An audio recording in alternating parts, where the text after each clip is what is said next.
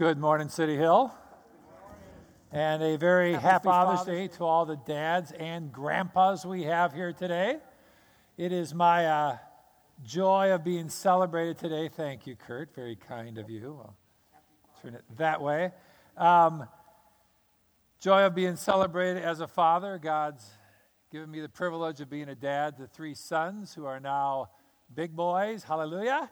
They've grown up and flown the coop. And as a result, we also have three beautiful granddaughters.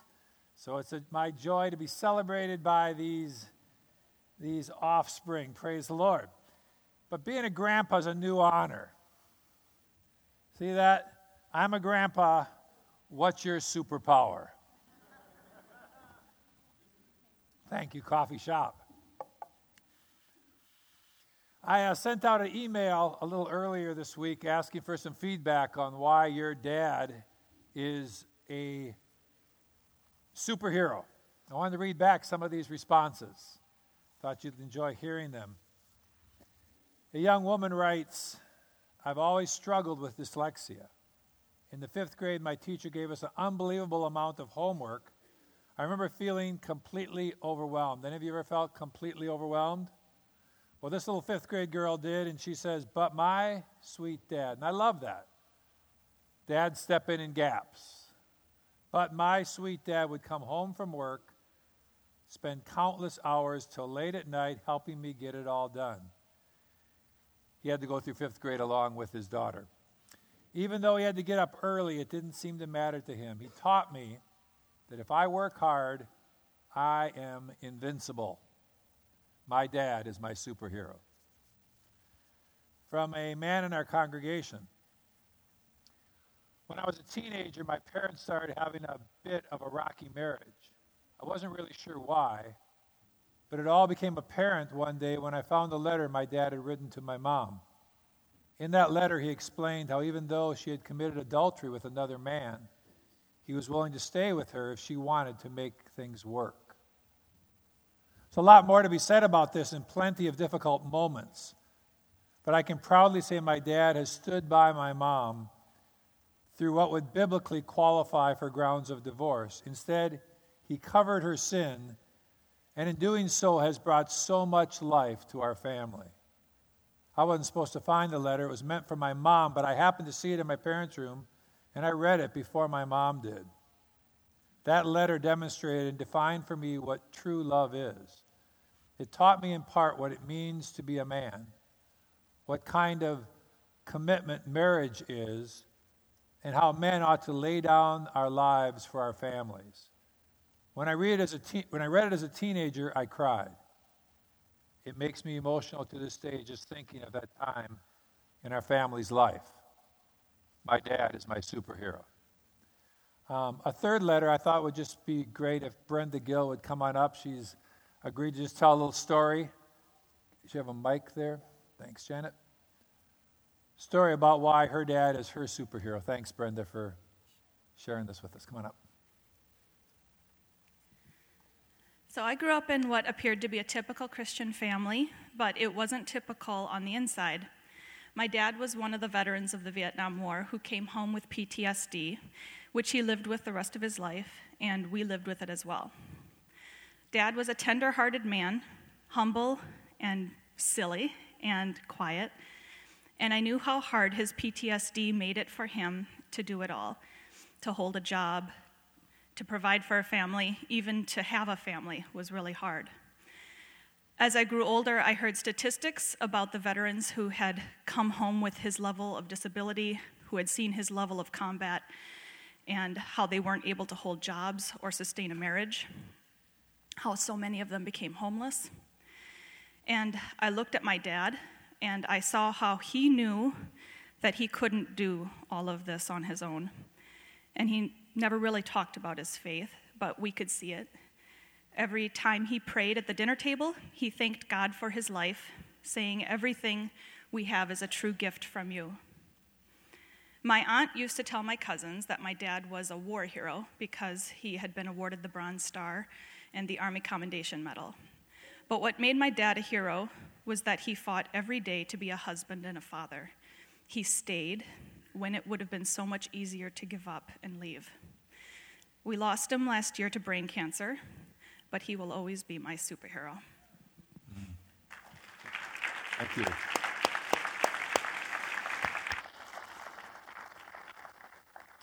We want to honor the fathers among us today. So if you're a father, stepfather, adoptive father, grandfather, stand on up.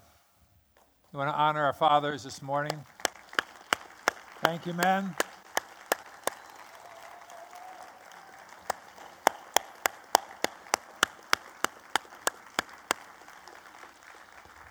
If you're near them, just put a hand on their shoulder, put a hand on them, extend your hand out there. We want to bless these men this morning. Thank you for these men. Father God, the only wise God, we lift up your name this morning. And I want to thank you for these fathers. I want to thank you that you've given these men a very important role in this world. Help them, strengthen them Give them the power and the wisdom to lead and to guide and to comfort and to love and provide for the children that you have entrusted to them, God. Together, we thank you for these men and we bless these fathers in Jesus' precious name. Amen. Amen. Thank you, guys. Have a seat, please. Praise the Lord. Do I need that? Okay. God calls. You want me to switch this out, Kurt? Okay, God calls all fathers to be superheroes. In the movies Avenger, in the movie Avengers Endgame, anybody else besides me see that? All right, a few people around the world saw that movie. The Endgame, it was full of superheroes. You had Iron Man who could fly. You have Spider Man who could climb up walls and shoot webs. I told Kurt I think he could have been a web designer. You have Thor who threw magical hammers and they'd come back to him with great power. You had Dr. Bruce Banner who would get all worked up and become the big, massive green Hulk. But these are not the type of superheroes I'm talking about this morning. I'm referring to real life superheroes, men, fathers, people among us. Fathers who fight for their family every day. Fathers who sacrifice and provide what their family needs by hard work. Fathers who go to bat and fight for their children in a thousand different ways. God calls all fathers to be superheroes. Now, I just want to put a disclaimer out there. I realize that not all fathers are superheroes.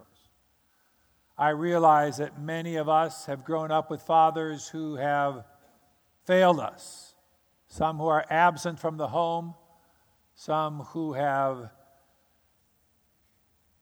harmed emotionally, physically their children, things that ought never happen. I realize that not all fathers have done well. But I believe one of the things the Lord put on my heart, even this this morning as I was preparing this message, that for those of you who have grown up in homes where your fathers did not do well, the new generation starts with you. The new legacy starts with you. That we don't get the right praise the Lord, as Christian men to say, well, I'm this way because my dad this. There is a new chapter that begins with you. And that we have a legacy that starts with us as we stand up and take responsibility for the lives and the responsibilities that are given to us, namely children. And so I challenge anybody who's had the challenge of growing up without a father or with a father who has not stepped up, stand up. Not mean right now, but stand up inside and say, The new generation starts with me. By God's grace, I will be what my father was not to me. We don't have to be victims in this world, not with Christ. I can do all things through Christ who gives me strength. And it may be three times as hard for you as the next guy. Sorry. I can't change. It, it may be harder. I get that. But praise the Lord, maybe you can make it easier for the generation that comes after you. You know, prisons across America are full of men who were not fathered well. Men that were victims and made other people become victims, and God wants to change that in the body of Christ. Donald Miller, I don't know if you're familiar with that author. Donald, Donald Miller wrote a book called To Own a Dragon. Quite a, Donald's an entertaining writer, and he described his journey of growing up without a father. As a young man, he imagined what true life and true freedom would be like. He's a man, a young man without a father. And he was looking for that freedom, looking for that life. And then he came to Christ and he realized how wrong some of his thoughts had been. And I read, but playing your music as loud as you want and coming home drunk aren't real life. Real life, it turns out, is diapers and lawnmowers, decks that need painting, a wife that needs to be listened to, kids that need to be taught right from wrong, a checkbook and oil change, a sunset behind a mountain, laughter at a kitchen table, too much wine, a chipped tooth, and a screaming child. Real life. And that's why real dads who engage in real life are real life superheroes. No one or very few people are singing your praises. Few people are stopping to give thanks. But God sees it all. And it's what God calls us to do and to be. And I would say that every child yearns for their dads to be superheroes. Now, they don't necessarily need you to have a cape and jump off the roof, although that might be fun. Um, but you hear in Proverbs 17 6, it says, Grandchildren are the crown of the aged, and the glory of children is their fathers. That's why you hear about these arguments between little kids where they're going, My dad's bigger than your dad. Well, yeah, my dad's stronger than your dad. Well, my dad. And they find glory in bragging about their dads. You've heard the story, maybe the joke about the three boys that were having this kind of a discussion, and the one says, My father's a great professor. When he's talking about a subject, there's only 10 people in the world smart enough to understand him. Next guy says, Well, my dad is a great brain surgeon. When he's talking about surgery, there's only five people in the whole world that can understand what he's talking about. The third guy says, Well, my dad's a pastor. And when he talks, nobody understands him. Kids love to brag about their fathers. When I was young, I read Marvel and DC comic books, lots of superheroes. My favorite was Superman, because Superman was faster than a speeding bullet, more powerful than a locomotive, leaped tall buildings in a single bounce, and bullets would ricochet off him like rubber balls. He was cool, and his secret identity was Clark Kent, which I always loved because he, he shared my name. And so when you know, I say Clark Kent, when I, you know, you kind of had that big S somewhere tattooed on your chest, which I don't. But um, Kent, I love it that he gave dignity to my name. Made me happy. We also had Spider Man, Captain America, Batman, Robin, Thor, the Hulk, Wonder Woman, and many more. And these superheroes had special powers. But as I was thinking about superheroes, I thought, you know, in those days, superheroes were good guys. They were like all good. They had some weaknesses, but morally and every other way, these were the good guys. This is the way that I perceived it. They fought for justice, they defended those in need, and they inspired us to live for a higher moral good. They were ready to lay down their lives, go to any extreme to protect and save the world, to save their woman, to do whatever it was to care and protect. And they called that out in us. They were the good guys. You know, I, I, I we knew who to cheer for. And then it seemed to me that over the decades that things changed with some of the superheroes. They became more complex, more broken. I think of the superhero of Hancock. It's a strange superhero. He was uh, immortal and could fly, but he was also a broken, lost alcoholic. You have Hellman. I don't even know what to say about this guy. He had lots of power. He was all over the place. Then we have Iron Man, who was the good guy, but then he became detached and given to drink and withdrew. Also, you have Thor in the last movie, you know, big, powerful Thor. He escapes from the world, goes to drink, and grows a gut. Powerful Thor. Sad thing to see. You know, sometimes it got confusing. You're like, who do I cheer for here? Who's the good? Then you have good guys fighting good guys, and it became a little more confusing. But as I thought about it, I thought maybe some of these superheroes better represent us guys. We are not those supermen that always do well, can fly, and do everything. We're a little more conflicted than we like to admit. We want to be a superhero to our children, but we realize that we have a sinful nature. We realize our lack of patience our struggle with balancing all the challenges of life. We love our kids and want to be perfect examples to them, but how many of you know that we are not perfect examples to our children? And so we struggle in some of the things, and it's a little harder for us to wear the cape, to be that superhero.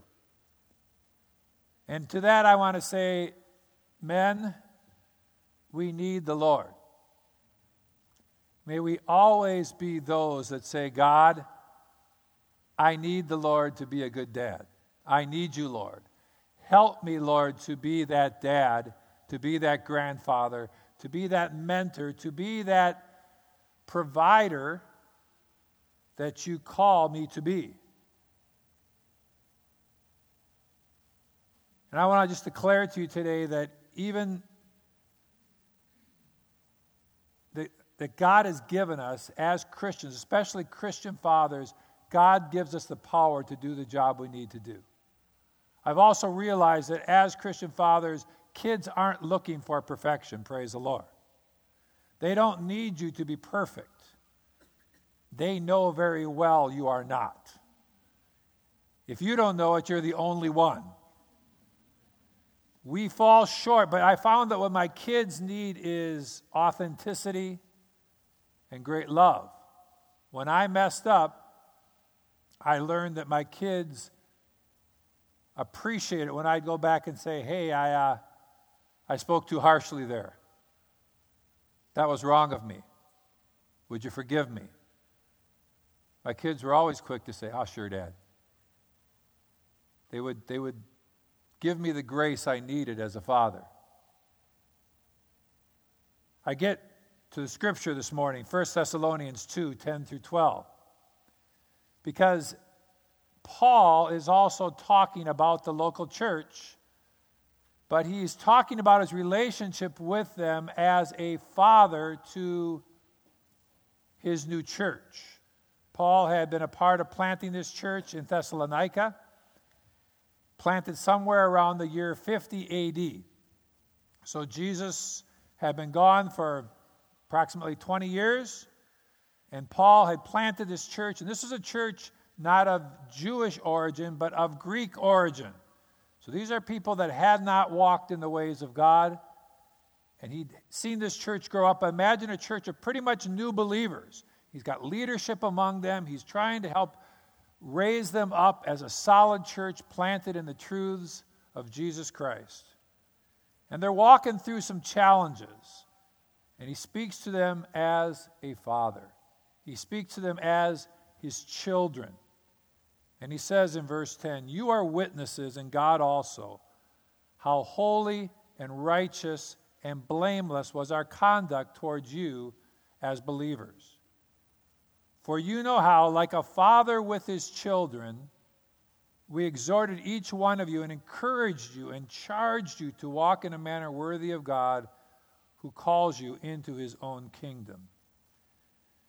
So, Paul gives three basic characteristics of a good father. There are many more, but I want to focus on what Paul thought was really important as a good father as he applied it to the local church. Super dads are super examples. They teach and live by the life that they live. Their life is an open book to their children, and they are examples to those kids. That's what Paul says. You're witnesses, and God also, how holy, righteous, and blameless was our conduct. Those are pretty high claims, right? Could you say that to somebody? My life has been holy, righteous, and blameless? But Paul must have lived a pretty good example for that church. He was setting an example by his life, and he didn't just tell his children. Paul talked a lot. He said one time, Paul talked so much that a guy fell asleep and fell out of the window. Okay, so Paul could talk long. But Paul also lived, he practiced what he preached. If you ever hear yourself, Father, saying something like, Do as I say, not as I do, those are bad words to say. Because kids are going to say, if it's so important to you, why aren't you living it? We must work at least in the direction of living a life that a child can imitate. Children of alcoholic fathers have a great, much higher propensity to be alcoholics. Children who grow up in abusive homes, it's said, are 10 times more likely to abuse their children. People follow the examples of what they've seen in their homes. On the other hand, children who grow up with loving, compassionate fathers hopefully will tend to learn to be loving and compassionate themselves. So, my father, Ray Norell, was a quiet man, gentle man, a faithful man. He was not a man that went around teaching things a lot. He didn't say, Let me talk to you, son, about this. That wasn't the way he lived his life. But I saw my dad go to work every weekday, year after year. I saw him love and care for his family. We went to church as a family three times a week.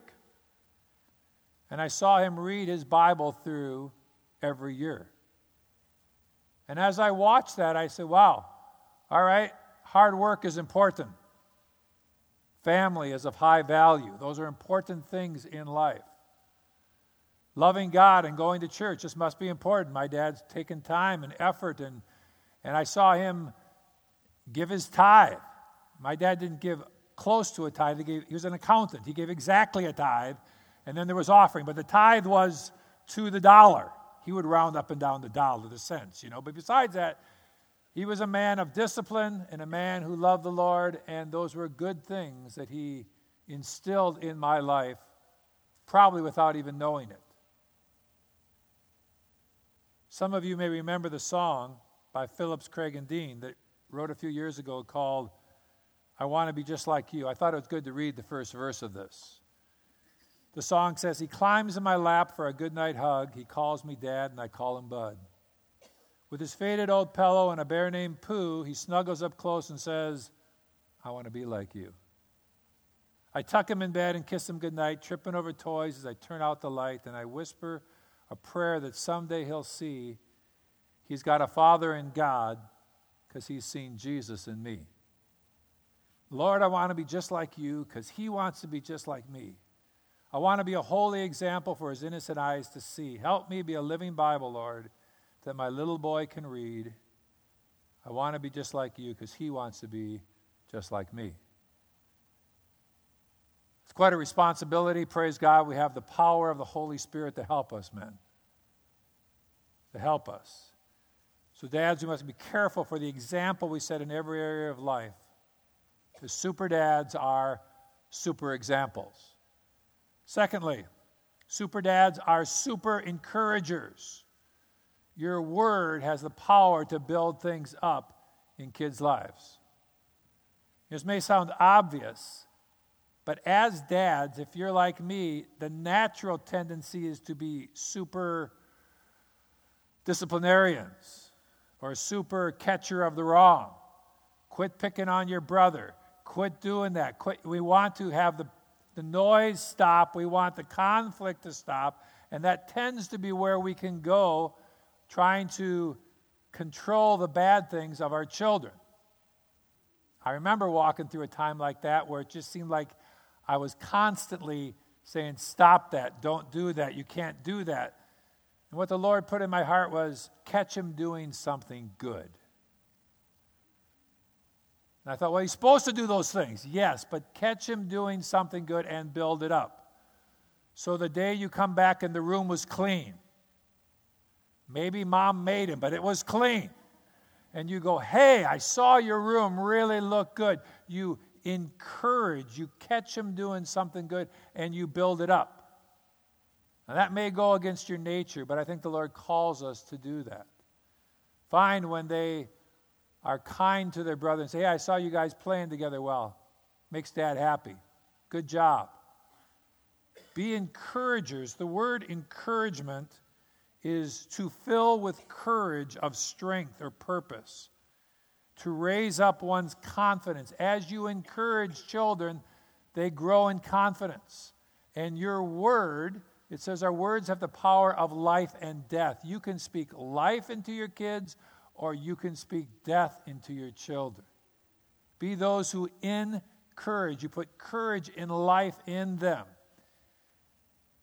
You know, I imagine there's some people here that says, well, it's a little late. I don't think so. I don't think as long as God gives us breath, it's ever too late to speak words of encouragement. It's never too late to make a phone call, to send a text, to express your love this morning, as I was praying for this message, I felt the Lord say that He wanted to bring healing, to break down walls, and bring reconciliation even today in our homes. And I want to encourage you, as a father in this church, to have the courage to take those steps, not wait for them and say, well, someone said, well, how come it's always me? I go, because it is. It, don't wait for somebody else to make that phone call or somebody else to say, You. You love Jesus. You're walking with the Lord. And a little note from a dad can mean the world. Maybe it's a note asking for forgiveness. Praise the Lord. Maybe it's a note expressing something you appreciate in a son or a father. Let's not be those who say, well, they know. You know, do you ever get tired my wife and I often will say, I love you. Pretty much every day. I think, and I think, have I ever got tired from seeing my wife being, cooking something and say, hey, love you, Kent? Does that ever get old? Not yet. It never gets old. You think, well, I knew that yesterday. Yeah, but I want to hear it today. And it's the way that in any relationship we have, let's use our words to put courage in others, to build others up. And fathers have that probably more than anybody in the world, that power to encourage. It's said that it takes 10 compliments to balance just one critical comment. So we need a lot of encouragement, folks. And I, Mark Twain once said, I can live for 10 years on a good compliment. Well, I don't think I can.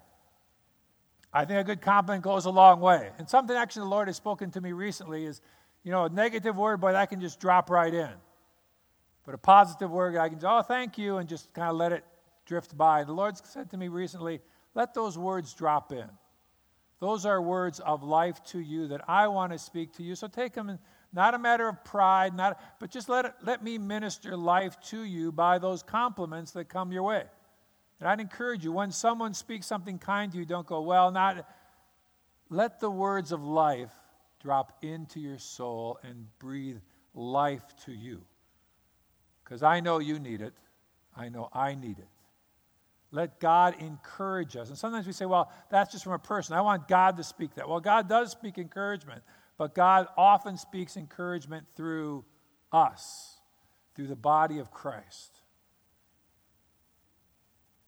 Dick Hoyt is a father who knows all about encouraging his kids. You may know of this story. It's a powerful story of a man who's gave birth, his wife gave birth to their son Rick, who was diagnosed with cerebral palsy. And when he was told that his son would never walk, and so in the spring of 1977, his child, severely handicapped, he told his dad he wanted to participate in a five mile benefit for a lacrosse player who was paralyzed in an accident. And his son said, I want to be a part of that race, Dad. This is a kid who couldn't walk. So Dick agreed to push Rick in his wheelchair. So they became the Hoyt team. And he somehow made it through 5K with his son, and uh, five miles, and they came in next to last. But they finished his five mile race. That night, Rick told his dad, Dad, when I'm running, it feels like I'm not handicapped anymore. Those words sunk into his father's heart, and he went, Well, we need more of that then. So they began to run together, the Hoyt family. He went on to run in over a thousand races, including marathons and triathlons. Adding to their list of achievements, they biked and ran across the entire United States in 1992, completing 3,735 miles together as a team, father and son. Rick's philosophy as a father is not to focus on what his son can't do, but on what he can do. With so many outside influences telling our kids they're not good enough, they're too fat, they're not smart enough, they aren't good looking enough, they aren't all these things that pound our children. My gosh, it is so tough for a kid to get through junior high or high school today. The messages they hear are powerfully negative towards their walk with Christ and their development. And we, as parents, we, as fathers, today's Father's Day, we have great power to speak into that. We need to let them know I'm proud of you. God loves you. And so do I. So, super dads are super examples, super encouragers. And lastly, super dads are super exhorters. Paul says, like a father with his children, we exhorted each one of you. Exhorted. We don't really use that. Hey, I was exhorting someone the other day. Uh, it's not a word we really use so much. So, what's that word mean? It means to come alongside with instruction and insight in order to move someone in a specific line of conduct. This is where fathers are called to teach to instruct, to share the wisdom. Anybody learn anything in the last 20, 30 years of your life? You learn something that the next generation just might benefit of. Now, I realize that sometimes that generation isn't really interested in listening to you, but you earn that right to be listened to. And when done with love and graciousness and kindness, we have a lot to give to the next generation. A dad's job is to teach his children, to guide them, and prepare them for adulthood. You're not preparing them to stay in your house forever. You're not preparing them to obey you forever. You're preparing them to make good decisions, to have good moral compasses, to walk with God. I reject outright. This is probably a, one of those Holy Spirit words in the middle of my sermon. But I reject outright those the concept that says don't take your kids to church. Don't teach them about God. Let them find their own way. That's just a bad idea. That is not of the Lord. It says, train up your children in the way they should go. Now, yes, your children will make decisions. They will become adults and they will make decisions. I get that.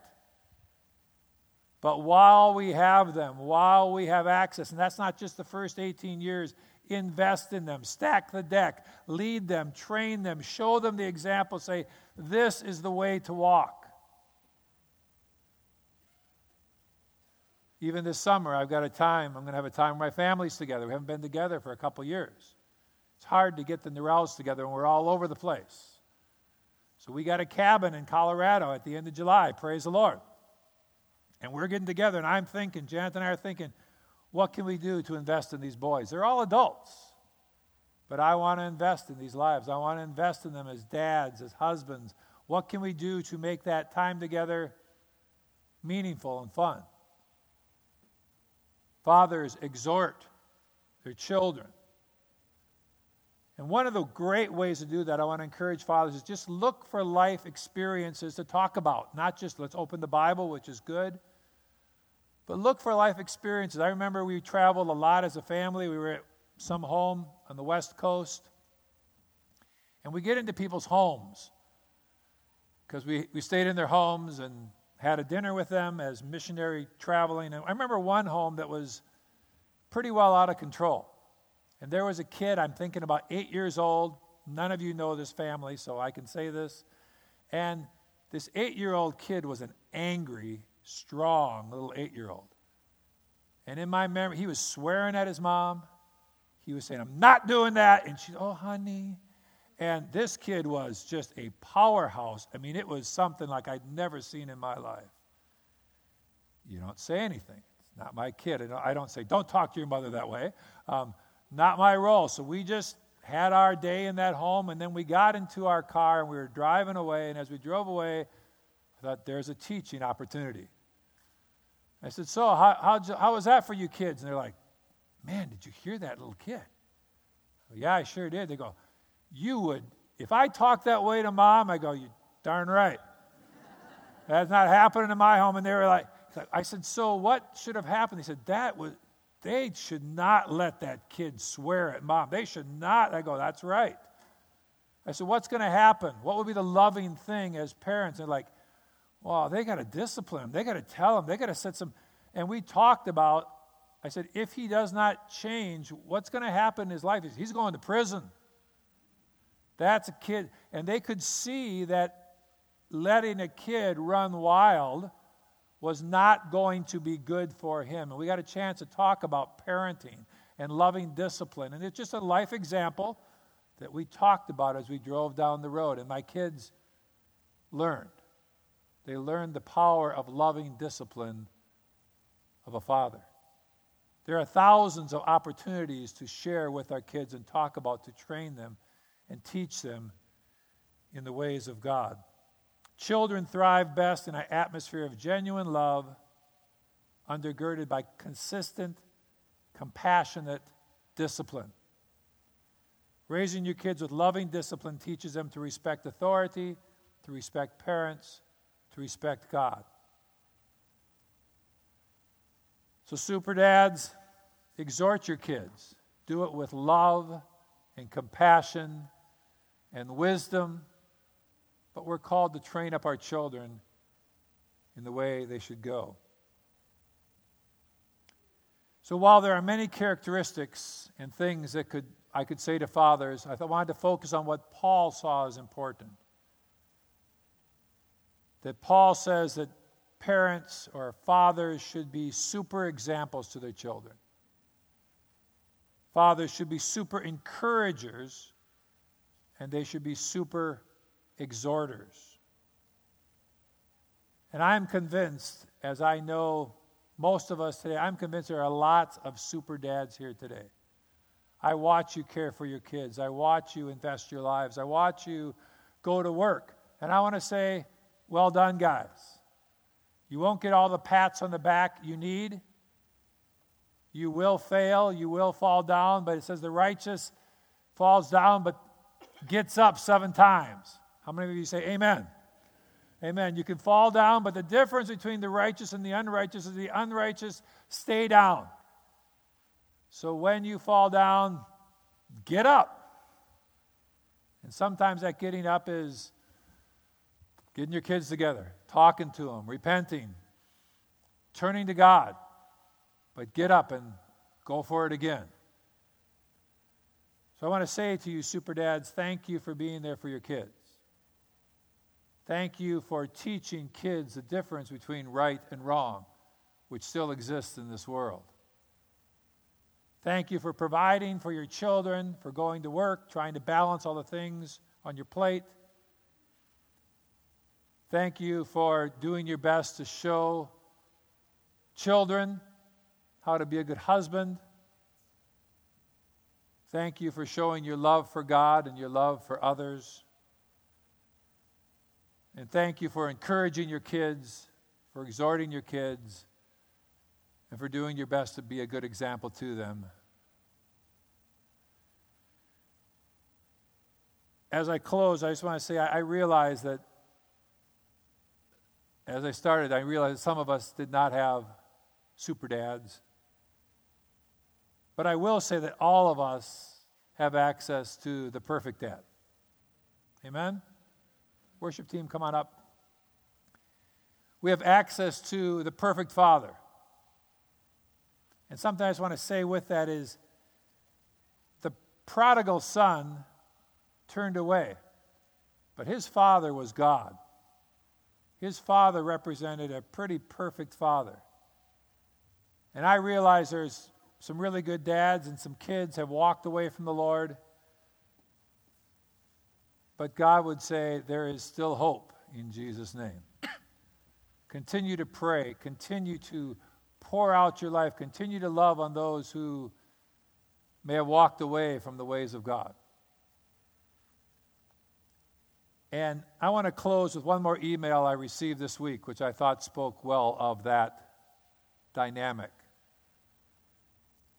Says, My dad was not perfect, yet he was my superhero in many ways. I wish he'd loved the Lord and shared God with me. This is someone who grew up with a man who was not following God, not a Christian. But regardless, I loved him for who he was. There were so many things he did right and few things he did wrong. What I've learned in life is that no matter how awesome one man can be, they will always let you down in some way, even if not intentionally, even in their death. The best, most put together, loving, and accomplished man will pale in comparison to our Heavenly Father. I've learned not to depend upon a man for my hope. I want to read that one more time. I've learned not to depend upon a man for my hope, my future, my faith, my security, but rather in God and in God alone. Once I learned to make Jesus my Lord and God as my Father, everything seemed to fall in place. Jesus is my superhero. And I would say that to all of us today if you've never opened your heart to Christ, maybe you carry a father wound, maybe maybe not, but whatever the case is, however your relationship with your father, there is a heavenly father that loves us more. There's a heavenly father that will never fail us. And today would be a great day to enter into that family relationship with God as your Father. If you want to open your heart to Christ today, it's going to be a ministry team right over here by the cross. After service, just walk on up and say, I, I want to begin my relationship with Christ. And they'd be glad, thrilled to pray with you this morning. Let's close this morning in prayer. Heavenly Father, Daddy God, Abba Father,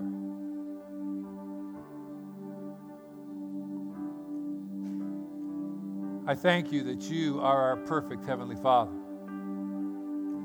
God, we thank you for the life that we have and the opportunity to serve you here on this earth. I want to thank you, God, that you do not leave us alone, but you have sent your Spirit to walk with us. You did not abandon us. You don't leave us alone, God. Thank you, God, for walking with us. Thank you for your provision for us, for your love for us, God. And Lord, also on this Father's Day, we want to thank you for our earthly fathers. We bless them in Jesus' name. Help us, Lord, as fathers here present as well, Lord, to invest in this next generation, to look beyond ourselves and to look for those who are coming up behind us, God. Help us to take that next step forward, no matter where we are as a father, God, to take that next step forward, even today, in being the fathers, the superheroes, God, that you've called us to be. So, Lord, I bless the fathers who are here today, God. Strengthen them, give them courage, heal their relationships. Speak your spirit and your blessing upon them. Help them, God. In Jesus' name, amen. Amen.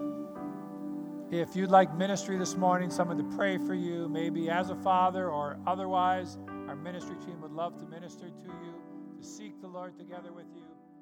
And if you're our guest